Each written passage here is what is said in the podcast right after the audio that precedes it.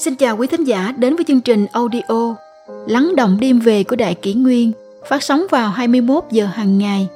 Đại Kỷ Nguyên hy vọng quý thính giả có những phút giây chiêm nghiệm sâu lắng sau mỗi ngày làm việc bận rộn. Hôm nay, chúng tôi xin gửi đến các bạn thính giả câu chuyện Phật Pháp vô biên Vì sao người phạm tội vẫn có thể sinh miền tịnh độ? Con người vì sao cứ tin vào những điều vô thường, hư ảo của thế gian mà không tin vào những điều thù thắng, chân thực của Phật lý, đều có thể giúp con người thoát khỏi bến khổ bờ mê. Một lần, vị quốc vương hỏi một tỳ kheo. Trong kinh Phật có giảng, người tại thế gian làm điều đại ác, tuy tội đại ác nhưng nếu trước lúc lâm chung, nếu như người đó có lòng nhất tâm niệm phật, ác sẽ được sinh về miền tịnh độ. Câu nói này khiến người ta thật khó tin. Trong kinh văn cũng lại có thuyết nói rằng, nếu một người mà phạm tội sát sinh, thì ác bị đầy vào địa ngục. Câu nói này cũng khiến người ta thật khó lý giải. Xin ngài giải thích giúp tôi. Vị tỳ kheo nghe xong bèn hỏi quốc vương. Xin hỏi đại vương, nếu như lấy một viên đá nhỏ để trên mặt nước, viên đá đó sẽ chìm hay nổi? Quốc vương kia trả lời, đương nhiên nó sẽ chìm rồi. Vị tỳ kheo lại hỏi quốc vương, vậy nếu như đem một tảng đá to đặt trên chiếc thuyền thì tảng đá đó chìm hay nổi? Quốc vương đáp, đương nhiên là nổi rồi, vì nó có thuyền nâng đỡ. Vị tỳ kheo nghe vậy liền giảng giải. Tảng đá to kia đặt trên chiếc thuyền nên không bị chìm xuống, thì cũng giống như người làm điều ác kia vậy. Chỉ cần thành tâm hướng Phật, tin vào Phật Pháp con thuyền Phật Pháp từ bi tự nhiên sẽ không để họ bị rơi xuống. Vậy ở đây có gì là khó hiểu? Viên đá tuy nhỏ, nhưng vì không có gì nâng đỡ, cho nên nó sẽ chìm ngay xuống đáy. Cũng như con người không tin vào Phật Pháp, sau khi chết sẽ rơi vào địa ngục. Đạo lý đơn giản là vậy, có gì là khó hiểu đâu.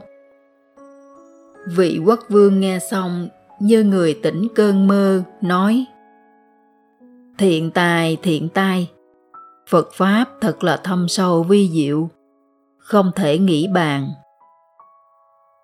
Con người vì sao lại mê mờ vào những điều vô thường, hư ảo trước mắt mà lại không tin vào những điều chân thực, thù thắng của Phật Pháp, đều có thể giúp con người siêu thoát khỏi bể khổ trầm luân. Nguyên nhân chính là bởi con người bị sự hiểu biết nông cạn của chính mình che mắt. Cộng với giả tướng mà cặp mắt thịt này của con người mang lại. Cho nên đối với những pháp lý siêu phàm thoát tục, thì đều khiến con người không tin. Có người thường cho rằng, không thấy, không tin là lẽ thường tình có những điều con người nhìn mà không thấy. Thậm chí là cố tình né tránh. Không chịu đi tìm hiểu chân lý đằng sau đó. Phật pháp vô biên là điều không thể dùng cái lý chốn người thường để đo lường. Cũng là điều mà không phải bất cứ người thường nào cũng có thể lý giải. Con người chỉ có thể nhìn thấy phật lý khi buông bỏ những tri thức hoặc cái khung phong bế của khoa học hiện đại. Sẵn lòng buông bỏ những quan niệm cớ hữu để tìm cho mình một chân lý mới. Khi con người có thể làm được điều đó, thì chúng ta sẽ thấy được sự huyền diệu của phật pháp. Có thể thể nghiệm một cách thực tại đạo lý thâm sâu của phật pháp, vốn là điều siêu thường nơi nhân loại chúng ta.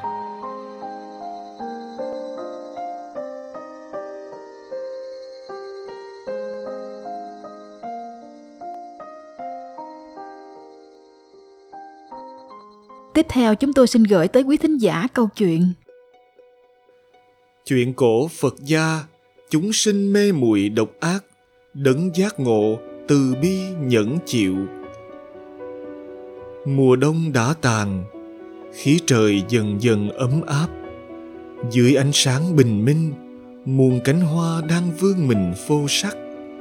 Trong thành Ba La Nại, tịnh xá Trúc Lâm, kiến trúc trên một cánh đồi rộng rãi, cây cối um tùm tĩnh mịch, dần dần hiện rõ trong đám sương mù. Lúc bấy giờ, Đức Thế Tôn đang an tọa trong tịnh xá Trúc Lâm. Dùng đạo nhãn thấy dân chúng ở nước ronabaranta đang chịu nhiều điều thống khổ dưới quyền thống trị của nhà cầm quyền Kê Hoa Đà, người Bà La môn giáo. Người ấy đã dùng thế lực sẵn có trong tay, ép buộc dân chúng phải tôn thờ Phạm Thiên và ngược đãi bắt bớ những người chống đối lại.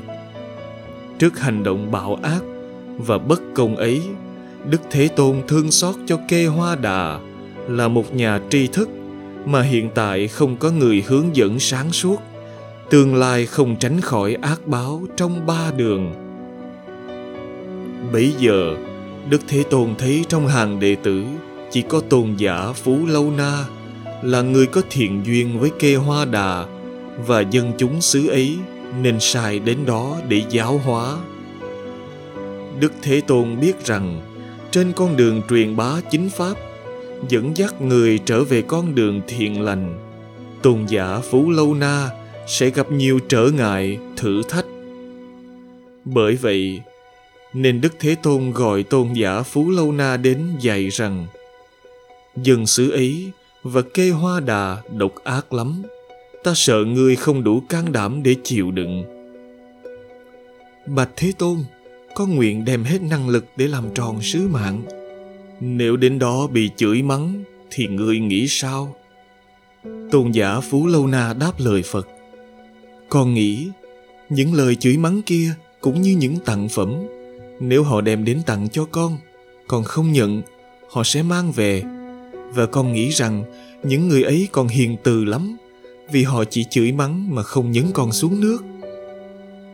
Nếu họ đem những người xuống nước, con nghĩ rằng họ là những người tối dạ và chỉ nhấn xuống nước mà không lấy đá ném vào đầu con. Nếu họ dùng đá ném vào đầu ngươi, con nghĩ rằng họ rất tốt vì chỉ lấy đá ném vào đầu mà không dùng gậy đập con. Nếu họ dùng gậy đập ngươi con nghĩ rằng họ rất hiền từ vì chỉ dùng gậy đập mà không giam cầm ngăn cản bước đường truyền đạo của con. Nếu họ giam cầm ngươi con nghĩ rằng những người ấy rất tử tế vì họ giúp con có thời gian tịnh dưỡng tinh thần để nung luyện thêm ý chí mà không dùng gươm đâm chém con. Nếu họ lấy gươm đâm chém ngươi, con nghĩ rằng họ rất tốt bụng vì chỉ đâm chém mà không giết chết con. Nếu họ giết chết ngươi, bạch thế tôn con rất vui mừng vì những người kia đã dùng tâm từ bi giúp cho con sớm thoát khỏi tấm thân giả tạm đau khổ này để chống thành quả vị vô thường giác. Đức thế tôn dạy, hay thay hay thay, phú lâu na ngươi đã có một ý chí mạnh mẽ. Ngươi đã biết khinh thường thân mạng để phụng sự chân lý. Ngươi thật là một người đệ tử trung kiên của ta. Đáng thay ta đến xứ ấy truyền bá chính pháp, hướng mọi người trở về con đường sáng đầy an lạc và giải thoát tôn giả phú lâu na đảnh lễ vâng lời phật dạy rồi giả từ lên đường sang xứ Ronabaranta. Lời bàn Trải qua thời gian đằng đẵng, có biết bao nhiêu đấng giác ngộ đã giáng hạ phàm gian để cứu độ chúng sinh khỏi biển khổ từ Đức Phật Thích Ca Mâu Ni của phương Đông đến Đức Chúa Giêsu của phương Tây. Ấy thế, nhưng chúng sinh mê muội không nhận ra các ngài, không ít lần chính pháp, chính đạo bị coi là tà giáo. Nhiều đấng giác ngộ phải chịu nhận bức hại. Chúa giêsu đổ máu trên cây thập tự giá mà vẫn xót thương cho những người do thái đã bức tử mình.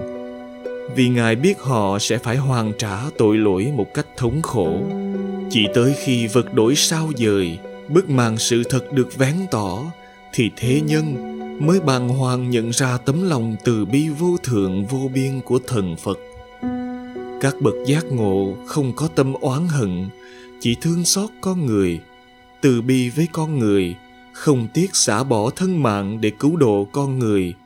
Nhưng quy luật thiện ác báo ứng thì nghiêm cẩn vô tình, con người trong mê lạc gây ra tội lỗi gì đều phải tự mình gánh chịu quả báo rơi rớt xuống cõi trần gian. Con người bị đôi mắt thịt che lấp, nên khó nhìn ra chân tướng.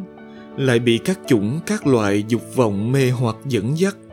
Cơ duyên tìm thấy con đường giải thoát thật quá mong manh. Khi một đấng giác ngộ, giáng lâm, thường là khi đạo đức nhân tâm đã suy đồi. Liệu khi ấy, bạn có đủ tỉnh táo để nhận ra ngài? Nếu bạn còn mãi mê tìm kiếm danh lợi thì cơ duyên quý báu rồi sẽ trôi qua. Còn nếu bạn vô tri vô giác tiếp nhận lời lẽ tà, phỉ báng đấng giác ngộ, bức hại ngài và đệ tử của ngài, thì sẽ không sao rửa sạch tội lỗi.